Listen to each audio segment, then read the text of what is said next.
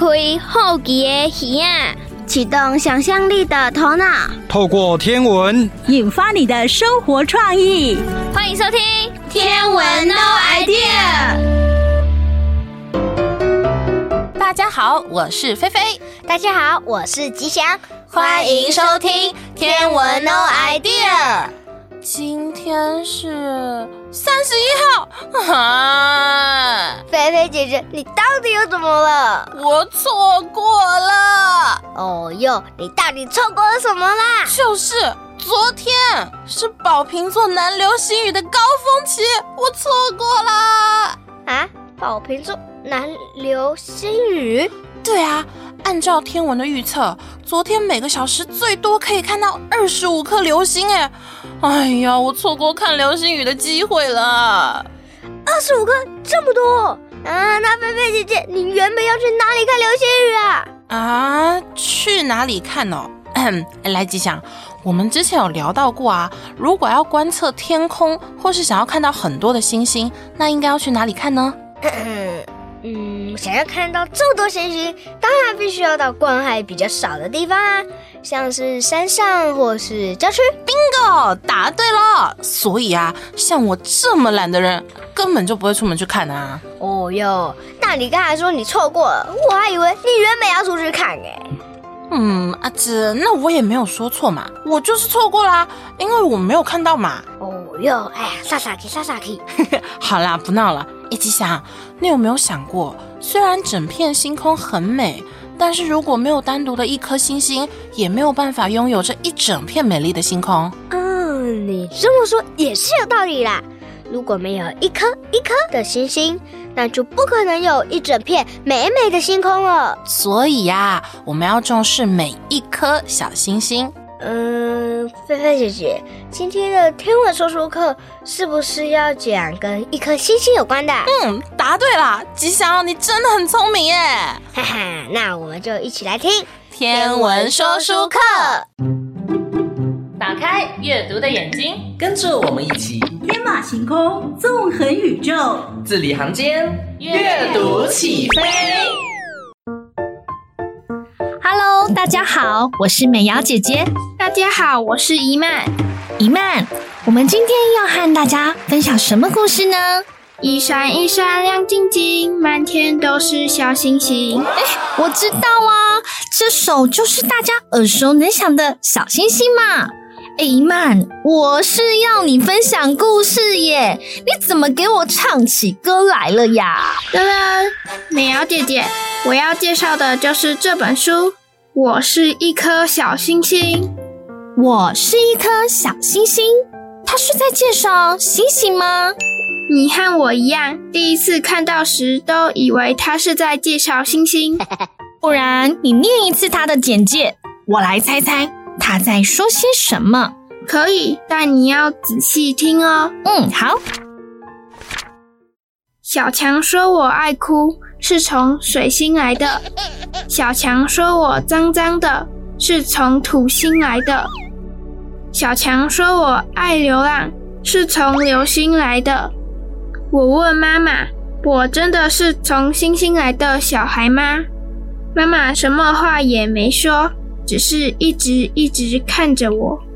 然后我看见了，我看见妈妈眼里一闪一闪最神奇的小星星。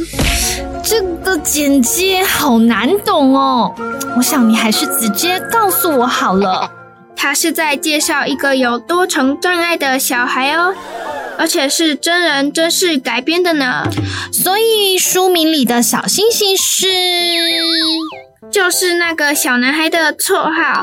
书里提到小星星从早上来学校到离开学校发生的事，发现了哪些事啊？给我看，给我看！哎，抢到了，嘿嘿，我看看哦。哈？什么？同学们因为他有学习困难，就不理他。流口水被说是火星来的，试着念课文又被反对。上课迟到被说是流浪的流星人。用手抓鸡腿，就是这一点。嗯。我也会用手抓鸡腿吃啊！他们干嘛骂他呀？哎，伊曼呐，你看哦，一二三四五六七，阿妈掉进洗衣机？不是啦，伊曼你搞笑哦。哎，你看看，他因为学习程度和别人不一样，学业成就低落。一天就被故事里的小强数落了七次耶！他这样长大要怎么办呢？这本书的作者也有问过小星星的母亲相同的问题哦。是哦，哎，那结果呢？小星星的母亲说：“到时候遇到再说吧，随遇而安。小星星永远有母亲的陪伴。”照着书上的日期看，我想。小星星现在应该至少有二十岁了吧？美瑶姐姐，你怎么哭起来了呢？没有啦，我刚刚听了你简述小星星的遭遇，后来又感受到小星星妈妈温暖且无私的爱，人家忍不住心酸酸啦。哼，希望哦，现在的小星星能天天快乐。咦？我很好奇，一曼，如果你身边也有像这样的同学，你会怎么对待他呢？我当然不会像故事里的小强，动不动就笑他。如果我身边也有像这样的同学，我想我会先了解他为什么在学习上、行动上、生活上有这些表现吧。毕竟谁都想要表现好的一面给别人看啊。所以他一定有什么特殊的原因。美瑶姐姐，你怎么又哭起来了？不是啦，我这次吼是被你感动了。我们伊曼真是个善解人意的孩子。呃，美瑶姐姐，你振作一点，我们还要跟听众聊聊书里的小星星呢。好啦，对吼，各位听众，拍谁呢？美瑶姐姐。我想问，什么是多重障碍啊？每个人都以独一无二的状态来到这个世界，但不是每个人都这么幸运。有些人天生就有缺陷，像是认知功能没这么好，感官功能异常，情绪控管和社交能力有困难等等，导致他们在学校的学习和同学相处都非常辛苦。当很多这样被认定是障碍的问题交织在一起，就成了多重障碍。那美瑶姐姐，我以前听过一种叫自闭症，大家也称他们叫星星的孩子耶。嗯，对哦，自闭症是一种广泛型的发展障碍，像是有个自己的世界，和同学们总是有与众不同的频率，绕着自己的轨道。对一件事总会有不同的见解或不一样，虽然很酷，但是因为常常和别人不同调，所以常常被同学嘲笑或是被老师处罚哦。我们只要多一点欣赏，也许也能看见小星星努力发光的模样。真的，我们对这些有特殊需求的孩子，应该给予更多的理解与包容。每个人都是父母眼中最闪耀的一颗星，也一定会找到自己优势发光发热的。如果大家对这本书有兴趣，也可以到蓝潭国小图书馆借来看看。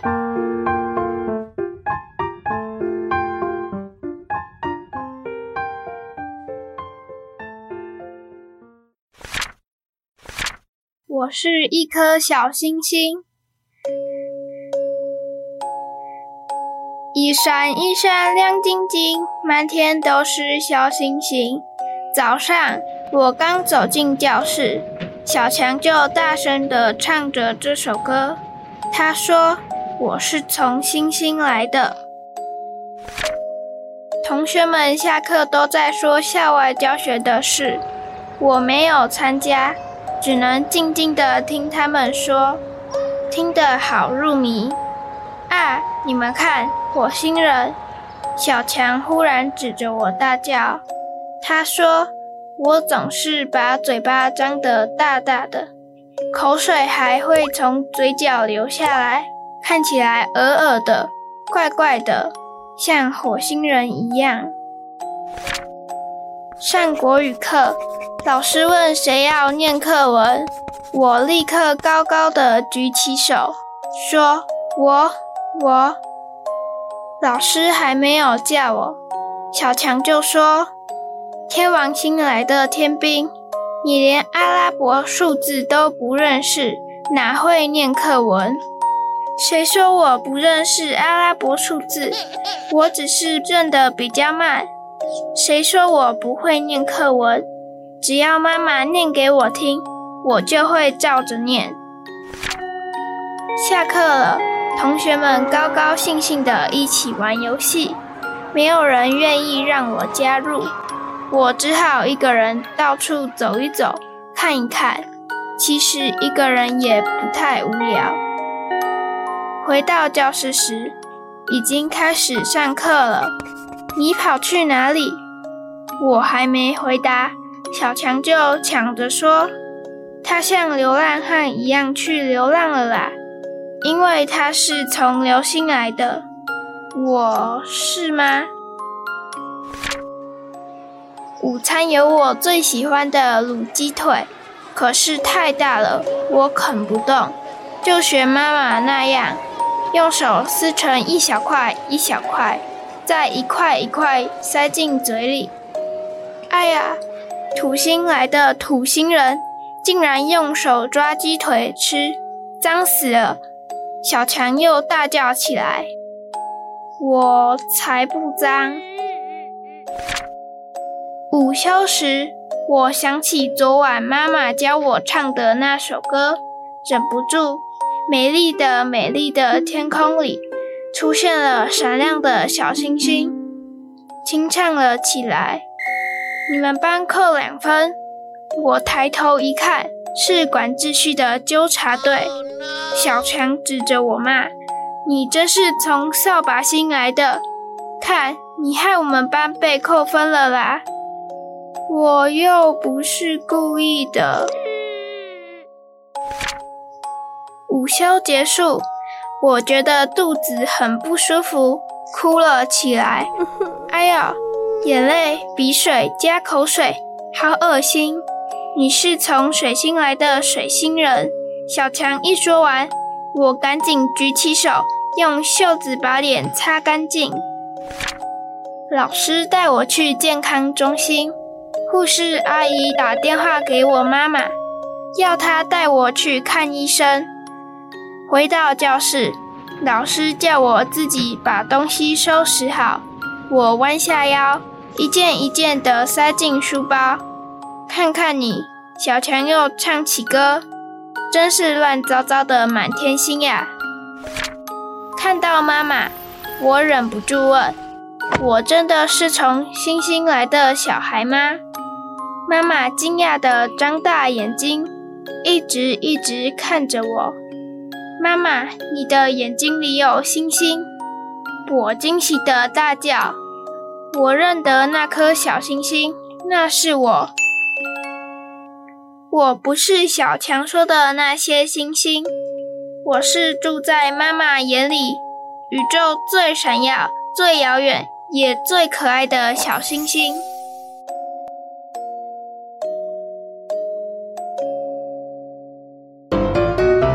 吉祥，你看，嗯哇塞，有好多外星人啊！对呀，有绿色、蓝色、红色，好多颜色的外星人啊！嗯，对哦，还有长得很像正常人的，嗯，还有不是人的，对，昆虫啊、鸟类全部都有哦。菲菲姐姐，你这些是去哪里找的啊？我在 Google 找的呀，上面有各式各样的外星人跟外星生物，甚至还有阶级之分呢。嗯，阶级？像是埃及的那种阶级制度吗？嗯，对啊，所以不管在哪里，都会有类似这种阶级制度的区分，就像是我们现在的社会也有白领、蓝领、粉领、红领之分。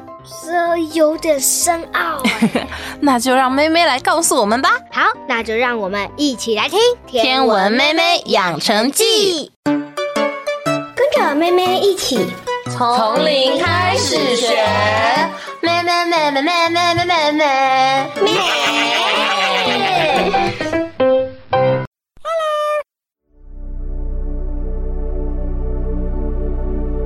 你对外星人的长相是否很好奇呢？就你的认知，你想象的外星人样貌是什么呢？很多科幻电影对于外星人的想象有着不一样的发想，但是啊，其实人很难想象超出自己认知范围的东西哦。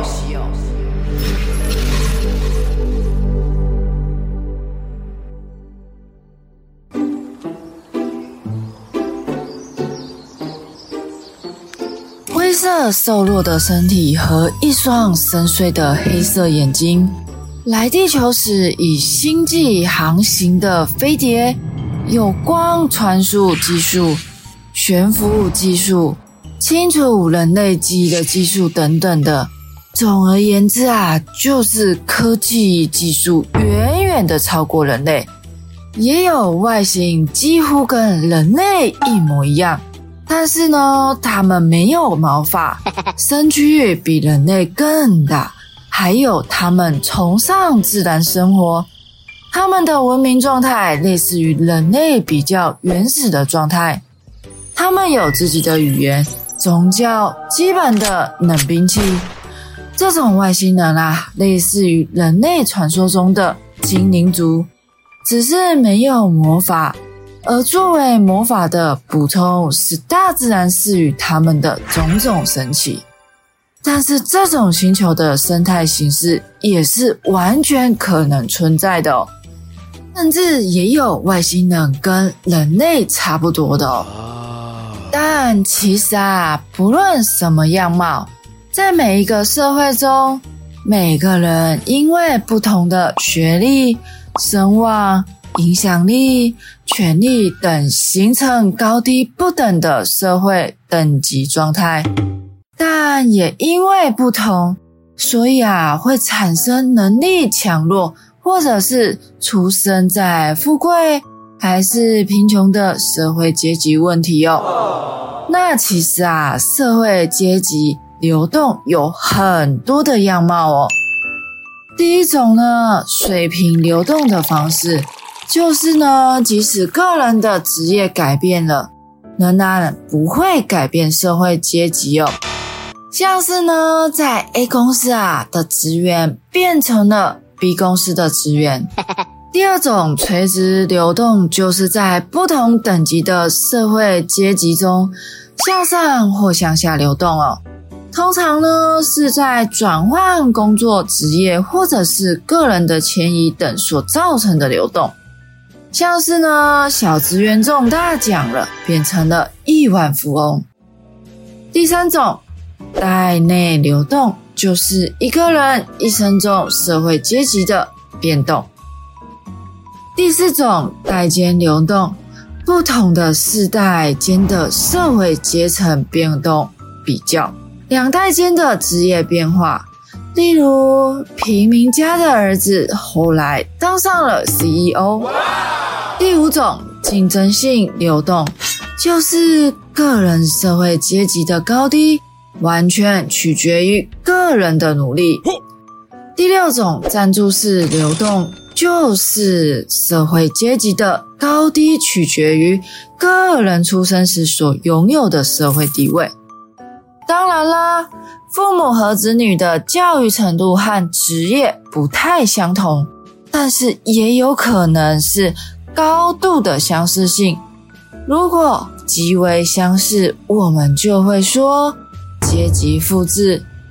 而在攻击主义提及的每个人都有公平的机会去争取自己在社会阶级中应有的位置。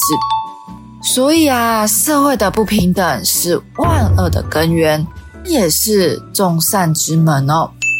现在的网络啊，其实啊非常的发达，社会阶层相关的电影也层出不穷哦。妹妹也发现啊，很多的电影都是以此为主轴作为延伸的哦。所以呢，妹妹今天啊不介绍电影，而是改说说大道理，说说想法。我觉得吧，人啊都是生而不平等的。每个人的生命样貌都没有办法完全依照你的规划。我是说绝大多数啦。当然喽，我也相信也有部分的人是完全依照自己的人生规划。那美美在这里呀，非常的恭喜你呢。同时啊，我也非常的羡慕你哦。就妹妹而言呢，妹妹也没有办法完全依照自己的人生规划去度过。说真的啊，如果从社会阶层化的角度来看一个人的社经地位，通常呢都是用职业、教育或者是收入来衡量，这是最直接也最容易明白的方式。同时啊，也是社会上最常使用的方法哦。但个人的职业和收入的高低会受到教育历程的影响而有所变化，所以啊，妹妹觉得教育其实非常的重要哦。在学生时期呢，就要好好的念书，是大家最常说的话。而妹妹啊，当然也不例外喽。但念书啊，最重要的是融会贯通，吸收知识中的精华和本质。在未来的我们，并不知道当下你所读的知识会不会随着时间的变化而有所调整哦。但美美知道啊，唯有好好的念书，让自己的能力提升，才能真正的帮助自己得到自己想要的人生哦。那是不是外星人的世界里也存在着这些社会阶级的问题呢？欢迎留言给妹妹知道您的想法哦。又来到了单元的尾声，社会阶级让每个人的世界大反转。下一集呢，就来看看妹妹察觉了什么。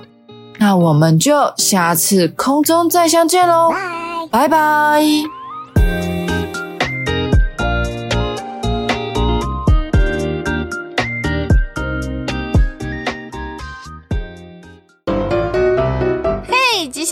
怎么啦，菲菲姐姐？问你哦，我们在户外看星星的时候，有可能会看到有小光点在空中移动，你知道那是什么吗？小光点是流星吗？No No，不对哟，不是流星，有咻过去的，不就是流星吗？还有什么啊？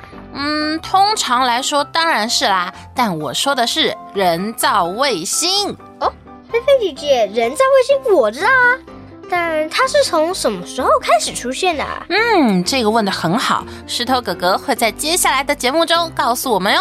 好啊，好啊，那我们赶快来听《天象探索家》，探索天空奇景，发现天上宝藏，准备好你的好奇心和观察力，《天象探索家》，我们出发喽！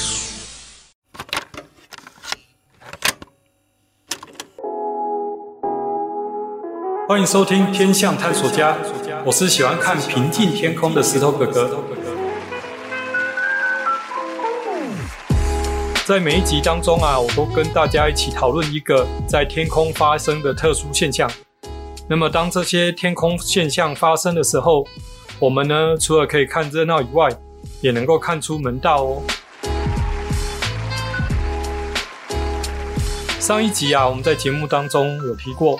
如果啊，我们在低光害的夜晚，可以看到天空中微小的光点缓慢的移动，那个啊不是 UFO UFO，而是啊人造卫星。对现在的人来说啊，人造卫星这四个字并不陌生，最常啊被提到的就是导航的 GPS 卫星，或者是传输啊节目的通讯卫星，也包括作为天气预报的气象卫星。甚至啊，这两年才开始设置的星链计划的网络卫星，可见啊，现在的人生活已经离不开人造卫星的运用。不过啊，你知道吗？在啊，我们阿公阿嬷的那个年代，他们啊可是没有听过这个名词哦。因为啊，第一颗人造卫星是一九五七年由苏联发射的史波尼克卫星，距离现在啊大约六十多年前，再加上啊当时候的资讯传播啊，相当不方便，所以啊，大概要到民国八十年左右，我们啊才知道有人造卫星这种东西呢。而一般人啊开始留意夜晚啊出现人造卫星，大概是在民国八十七年，美国啊发射通讯卫星一卫星开始。这个一啊的写法就是金字旁加上一个衣服的衣。那么为什么一卫星呢会开始引起天象探索家的注意呢？那个是因为啊，这种卫星它的外壳是由反光极强的金属所包覆着，所以啊会反射很多的太阳光。那么从地面上面看起来，有时候啊就跟金星一样亮。在晴朗的夜晚啊，或者是日出之前的凌晨。如果一卫星啊出现在天空当中，那么这样子的闪光就会开始引起人们的注意。不过啊，因为当初的人造卫星在天空上面移动的参数都是属于机密文件，所以一般人啊想要看到一卫星的闪光，只能碰运气了。那后来呢，国际太空站啊在卫星的轨道上面逐渐的组装成型，变成一个最大的人造卫星。当然，它反射太阳光的能力也就很大喽。那么，它也就成为天象探索家注意的对象。那么后来呢？随着资讯越来越普及，卫星啊在天空上面运行的参数呢，已经不再是秘密了。所以啊，就开始有网站提供这些卫星在夜晚出现的预报资料。这个啊，可是对于天象探索家是一大福音哦。那么目前。最齐全的网站呢，可以说是 Heaven Above。只要啊，你在搜索引擎上面打上 H E A V E N S A B O V E，就可以找到它。那么呢，现在也有手机版的 App 可以安装使用。那么我现在啊，就先以网页版的操作方式呢，来跟大家说明。那首先呢，当我们进入 Heaven Above 这个网站的时候呢，它有可能是英文或者是简体中文。这时候啊，你可以看网站的右上角，里面有个框框，里面呢最后一行呢 Language 的下拉选单，其实你可以选择繁体中文，这样子啊，在观看上面就会比较方便哦。那么当网站的语言啊变成繁体中文以后，其实啊，你在页面上面的左边就可以看到一连串的文字。首先啊，请你找到设定下面的蓝色文字，上面写着“更改观测地点”。这时候啊，你只要把滑鼠点进去，就会出现选择观察地点的页面。那这个呢，是一个互动式的地图，你可以用滑鼠的滚轮啊，把地图放大缩小，然后选择最接近你的观测地点。然后按下页面下方的更新按钮，画面呢就会跳回原本网站的页面。接着啊，请你看第二大项上面写的人造天体。这时候啊，其实你就有两种选择。第一个啊，就是你可以选择感兴趣的人造天体，在这十天之内的预报资料。你可以选择国际太空站、天宫号太空站等等。那么以国际太空站为例。当你点选进去了以后，你会看到一个表格，包括呢上面有日期、亮度、出现和结束的方位等资料。如果啊你觉得这些数字啊太难以想象它的位置呢，你也可以点选蓝色字的日期，这时候啊就会出现一张星空图，里面啊就会显示这个国际太空站在天空中移动的轨迹哦。那么第二个选择。你也可以选择人造天体这个大项目倒数第五个项目，上面写着每日预报，然后用滑鼠点选以后呢，你会看到今天晚上可以看到的人造卫星列表。那么如果呢你是在都会区，最好啊选择亮度在两等以上的人造卫星，而且啊是在太阳落下一小时以后的时间，这样子啊才比较容易用眼睛观察。这时候可以点选列表当中的最高点时间格子里面蓝色的时间文字，这样子啊，一样会以图形的方式显示这个人造卫星在天空中移动的轨迹哦。那么，如果当你第一次要观察这些人造卫星的时候呢，建议啊，你在预报时间前十分钟就先到户外去等候，然后辨认好呢观察地点的东西南北方位，然后在预报时间前两分钟开始留意这个国际太空站预计出现的方位跟仰角。所以啊，如果天气状况良好，光害的情形也不高的情况下，应该就可以顺利看到一个亮点，从预报的位置呢出现，沿着预报的方向呢慢慢的移动。那么如果呢你成功的观察一只人造卫星以后，其实就可以轻易的观察第二个、第三个人造卫星哦。那么现在的手机呢，摄影功能很方便，你也可以试着啊，用手机以录影的方式来拍下这个人造卫星移动的状况。所以，如果你今天呢听完了节目以后，能够很顺利的观察到人造卫星的话，那么欢迎呢在留言区跟我分享你的观察经验哦。那么今天这一集的天象探索家，我们就跟大家探索到这边。希望呢你能够持续打开眼睛，留意周遭环境的变化，跟我一起成为天象探索家。我是石头哥哥，我们下次见。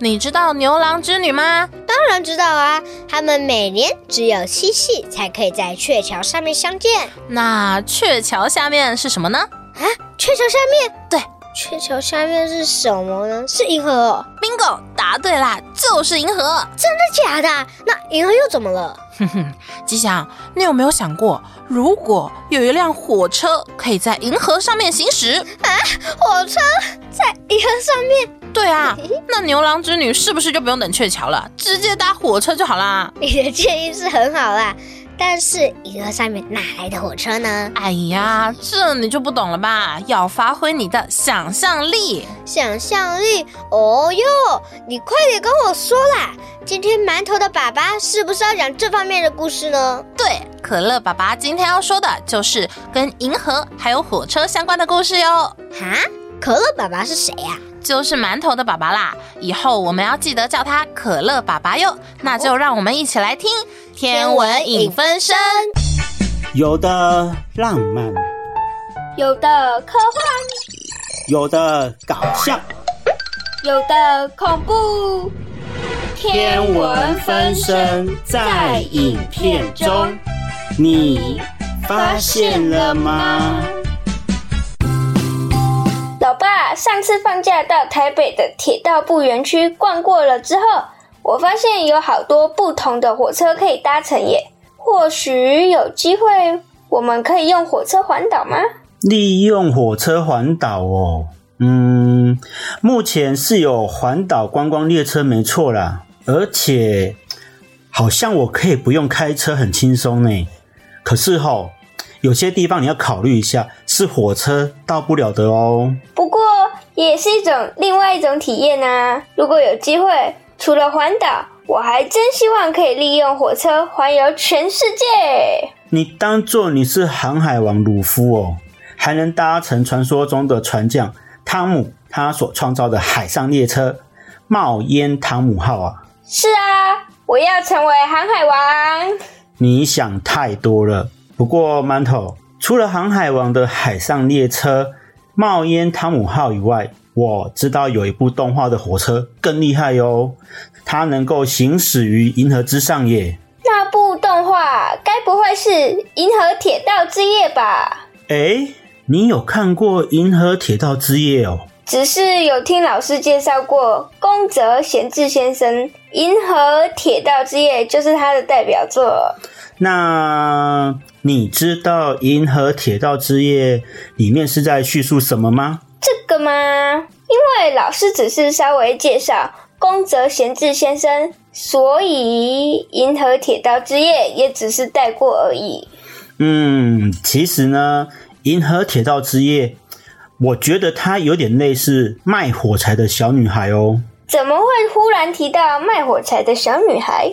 先问你好了，卖火柴的小女孩，她最后的结局是怎样？那个可怜的小女孩，隔天被人发现死在路边了。嘴角还带着微笑。那我问你哦，为什么小女孩是带着微笑死去的呢？因为小女孩过世的前一晚，她不断滑下火柴的同时，仿佛看到最疼爱她的祖母。可是，老爸，银河铁道之夜跟卖火柴的小女孩怎么会有关系呀？嗯，其实哈，银河铁道之夜听起来很像是科幻系列的影片。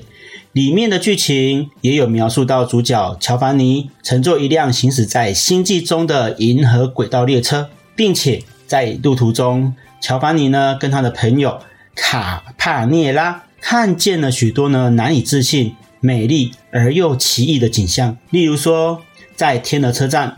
看见了许多人在白色的沙子和水晶中发掘哇化石，还有人在捕捉白鹭，并且用它们来制作糖果。这样所见的一切啊，都很不可思议，仿佛梦境一般。不过，当列车到达南十字座站的时候，其他的乘客呢都下车了，而车厢里就只剩下乔凡尼和卡帕涅拉两位好朋友啊，相约永不分离。可是呢，当列车行驶到梅代星云站的时候，乔凡尼却发现呢，卡帕涅拉已经离他而去，而且消失不见了呢。那为什么卡帕涅拉会在火车抵达梅代星云站时消失不见呢？嗯，所谓的银河铁道啊，其实是带领死者灵魂回归天国的哀伤列车。因为呢，卡帕涅拉在更早之前为了救同学而跳进河里。结果，同学呢被安全的救上岸来，可是卡帕涅拉却不幸再也没有浮出水面。所以听起来，《银河铁道之夜》其实是乔凡尼的梦中奇幻之旅，而且最后带有点淡淡的哀伤，因为这趟《银河铁道之夜》是他跟好朋友卡帕涅拉的最后一次共同出游了。难怪老爸你会说跟卖火柴的小女孩很相像。唉，是啊，宫泽贤治先生呢，他的《银河铁道之夜》除了曾经改编成动画和舞台剧以外，也影响后来很多作品的产出哦。例如，《银河铁道九九九》就是一部真的富有想象力的科幻动漫。在《银河铁道九九九》的剧情中呢，宇宙当中密布着不可视的铁道网，人们能够搭乘银河铁道列车，在各个星球间移动。而列车呢，在每个星球停靠的时间都刚好是那个星球的一天。而且列车的服务也是很特别的哦，除了基本的餐点以外，更会提供呢你在各个星球间观光还有食宿所需的旅费哦。里面呢，富有的人大多会将自己的身体替换成机械，而让自己啊能够活千年以上呢。老爸，那我插播一下，我忽然想到一部哆啦 A 梦的动画《大雄与银河超特急》，该不会那么刚好也是跟《银河铁道之夜》有关吧？嗯，据我所看过的哆啦 A 梦的动画呢，其实有很多都是改编自世界各国的有趣或有名的故事。不过，《大雄与银河超特辑》这一部我没看过诶，不然馒头，你说说看，这部动画是在叙述些什么？因为老爸我还真的是孤陋寡闻呢。嘿嘿，终于也有老爸不知道的动画了，哈哼，耳朵清干净，仔细听喽。动画一开始呢，小夫向大家炫耀最畅销的神秘火车车票，而胖虎和静香。就恳求小夫也带他们去。这时，大雄急急忙忙地跑过来，说：“哆啦 A 梦已经三天没回家了，要大家帮忙找他。”但小夫和胖虎却在一旁幸灾乐祸地笑着。幸好当天晚上，哆啦 A 梦回来了。原来这三天，哆啦 A 梦跑到了二十二世纪去买银河铁道的车票。第二天晚上，银河列车在后山停站了。大雄和哆啦 A 梦开始了他们的银河之旅，而里面的车长总是笑嘻嘻，很有礼貌。与此同时，有个神秘的生命体降落在后山，那是来自宇宙的寄居生物。这寄居生物会将自己附在人类的身体上，并且能够操控人类的大脑。他们的目的就是要将整个地球毁灭掉。接着，在银河列车也开始发生了一些奇奇怪怪的事情。大雄说他在车厢外看到了一个忍者，小夫则说看见了海盗，更扯的是胖虎则说看见了恐龙。接着，列车就在一颗行星上停下了。忍者、海盗、恐龙，哎，馒头，然后呢？接下来发生什么事了？赶快继续说下去啊！嘿嘿，老爸，我也要学学你。学我什么？我不能再剧透下去喽。电影、动漫当然要自己去看才有趣啊！哇，你馒头，你真正是。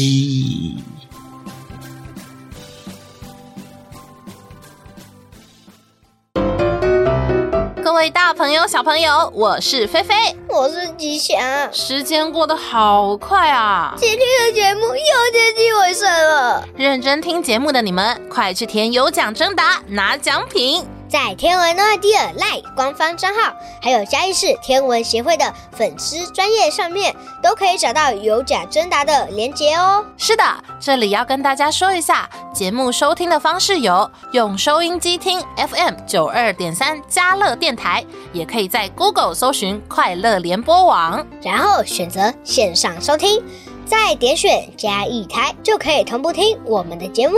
还有，如果节目听完了还想再听，可以在 Google 搜寻 Yes 五二加一，分页选择天文 No idea，就可以随点随听喽。或者是在 YouTube 搜寻侏罗城的星空，今年 YouTube 的画面也有用心设计哦。大家可以仔细看一下。再提醒大家，今年我们的节目有赖的官方账号了哟，在赖添加好友的地方搜寻小老鼠 A S T R O K N O W I D E A，也就是小老鼠 Extra No Idea，就可以加入天文 No Idea 的官方账号，里面会有更多即时消息哟。好啦。那欢乐的时光总是过得特别快，又到时间讲拜拜。提醒大家要记得，我们的节目播出的时间是每周一、周二的中午十二点到下午一点，要记得锁定 FM 九二点三嘉乐电台。明天又有天文 No idea 哦，要记得收听。那我们下次再见，拜拜。文化部影视及流行音乐产业局补助直播。